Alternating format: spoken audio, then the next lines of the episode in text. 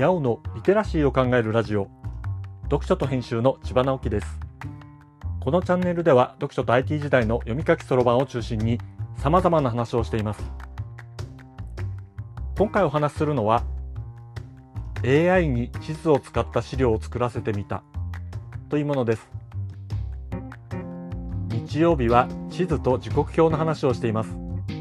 今週は地図の話です。遠足とか修学旅行とかの時に旅のしおりみたいなものを作ったことはありませんか？お友達と旅行に行く時に作るよっていう人もいそうな気がします。こういう旅のしおり的なものをコツコツ作るのは案外楽しいですよね。僕も大好きです。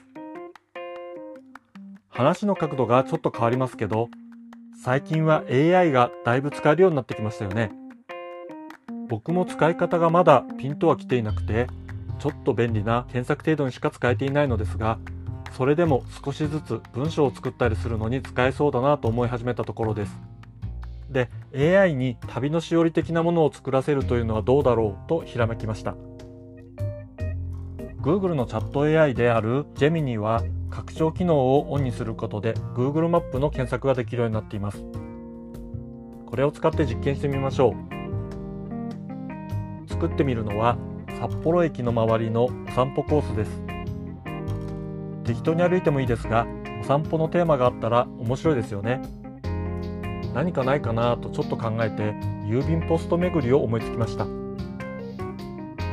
ジェミニを開いて最初のプロンプトをこう入力しました。札幌駅の徒歩圏にある郵便ポストを一覧してすると Google マップを使って札幌駅の周りにある郵便ポストを5件出してくれました。次に札幌駅を起点にこれらのポストを全て回る最短経路を作ってと入力しました。最短経路の意味が微妙でしたが一応経路を作り Google マップに紐付けられている写真がある場合は差し込んでくれました。さらにこれをブログ記事風にしてと入力するとそれっぽい文章になりました。出来上がった文章を Google ドキュメントにエクスポートしたら旅のしおり風のものが出来上がってしまいました。所要時間や注意事項まとめも入っています。ひとまずここまでのものを書き起こしのノートに載せておきますので興味がある方はそちらを見てください。さらに文章を膨らませたりもできますし機能が増えれば写真を追加したり地図を追加したりもできそうです。ファクトチェックとか自分の考えなどを盛り込む必要はありますがそのためのひな形としては十分だと思いました。交通機関や宿泊先の予約情報を Gmail から取り込むことができればかなり使えるドキュメントが10分程度で作れてしまうでしょう。このケースのポイントは札幌駅周辺という漠然とした情報から AI が Google マップを使ってポストの一覧を作成していることです。そして最短経路という言葉ではちょっと足りないことも分かりました。僕は全てのポストを最短で回ることを想定していましたが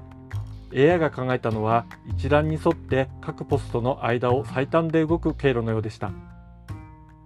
なるほどそういうふうにも考えられるな。説明が足りなかったなと思いました。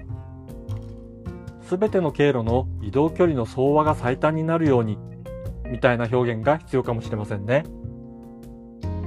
まあでもジェミニに Google マップを使わせることができることが分かりました。まだ Google スプレッドシートはつながっていないのですが使えるようになったら Google スプレッドシートで作った住所録を使って Google マップ上に住所のピンを立てるくらいのことは簡単にできそうですね。地図を読んだり書いたりするにはそれなりのリテラシーが必要ですが AI がそれを教育的に保管してくれる時代が来ているようです。面白くなってきましたね。しばらく AI で地図を使うことについて研究してみようと思います。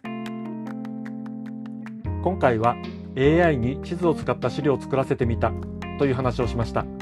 今日はここまで。読書と編集では IT を特別なものではなく常識的なリテラシーとして広める活動をしていますストア化で IT リテラシーの基礎を学べるオンライン講座をやっています詳しい内容については概要欄のリンクから見に行くことができますコメントは LISTEN で文字で読みたい方はノートをどうぞ。どちらも概要欄にリンクがありますので、フォローいただけると嬉しいです。今日もワクワクする日でありますように。千葉直樹でした。ではまた。